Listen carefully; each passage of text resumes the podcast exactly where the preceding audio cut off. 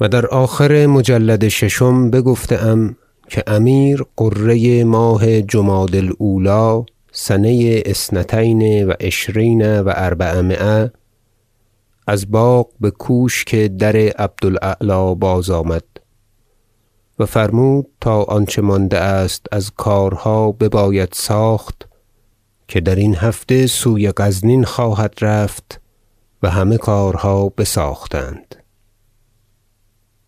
چون قصد رفتن کرد خواجه احمد حسن را گفت تو را 1 هفته به بلخ بباید بود که از هر جنسی مردم به بلخ مانده است، از عمال و قضات و شحنه شهرها و متظلمان، تا سخن ایشان بشنوی و همگنان را بازگردانی.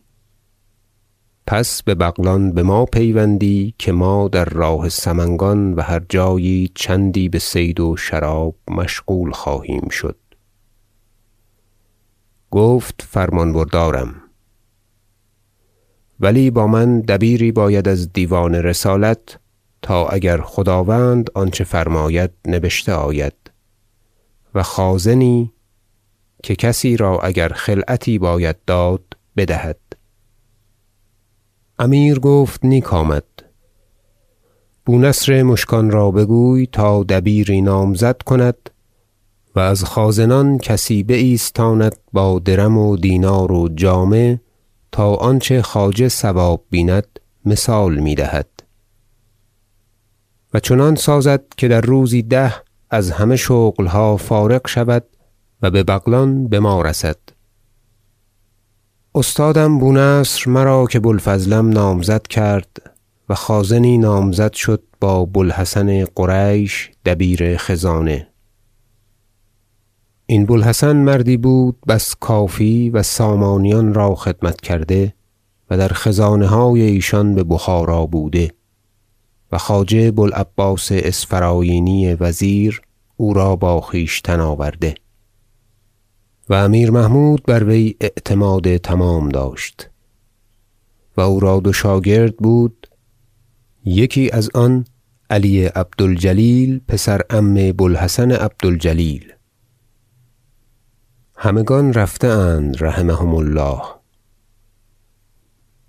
و غرض من از آوردن نام این مردمان 2 چیز است: یکی آن که با این قوم صحبت و ممالحت بوده است اندک مایه‌ای از آن هر کسی باز نمایم، و دیگر تا مقرر شود حال هر شغلی که به روزگار گذشته بوده است و خوانندگان این تاریخ را تجربتی و عبرتی حاصل شود.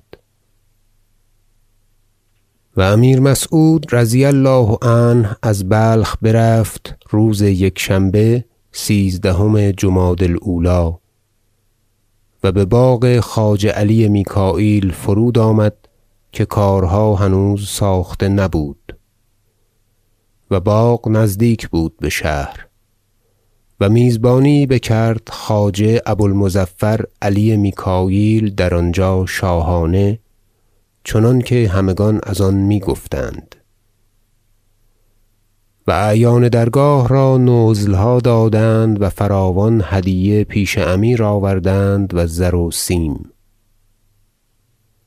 امیر از آنجا برداشت به سعادت و خرمی، با نشاط و شراب و شکار می رفت میزبان بر میزبان، به خلم و به پیروز و نخجیر و به بدخشان. احمد علی نوشتگین آخر سالار که ولایت این جایها به رسم او بود و به بغلان و تخارستان حاجب بزرگ بلگاتگین. و خواجه بزرگ احمد حسن هر روزی به سرای خیش به در عبدالاعلی بار دادی و تا نماز پیشین بنشستی و کار می‌راندی. من با دبیران او بودمی و آنچه فرمودی می نبشتمی و کار می براندمی و خلعتها و صلتهای سلطانی می فرمودی. چون نماز پیشین بکردیمی بیگانگان بازگشتندی و دبیران و قوم خویش و مرا به خوان بردندی و نان بخوردیمی و بازگشتیمی. یک هفته تمام بر این جمله بود تا همه کارها تمام گشت و من فراوان چیز یافتم. پس از بلخ حرکت کرد و در راه هر چند با خواجه پیل با عماری و استر با مهد بود، وی بر تختی می نشست در صدر و دار و زینها در گرفته و آن را مردی 5 می کشیدند. و از هندوستان به بلخ هم بر این جمله آمد که تناسانتر و به آرامتر بود.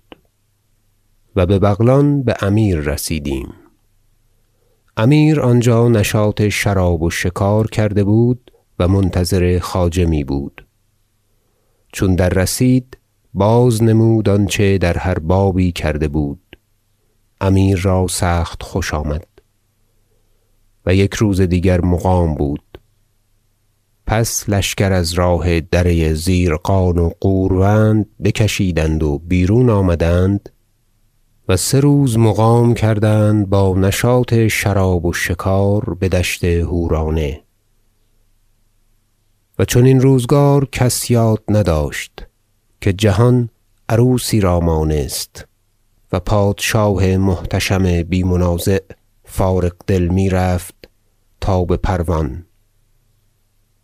و از پروان برفتند و همچنین با شادی و نشاط می آمدند تا منزل بلق. و هر روزی گروهی دیگر از مردم غزنین به خدمت استقبال می رسید، چنان که مظفر رئیس غزنین نایب پدرش خواجه علی به پروان پیش آمد با بسیار خوردنی های غریب و لطیف. و دیگران دمادم وی تا اینجا رسیدیم به بلق. و آن کسان که رسیدند بر مقدار محل و مرتبه نواخت میافتند. والله اعلم بالصواب.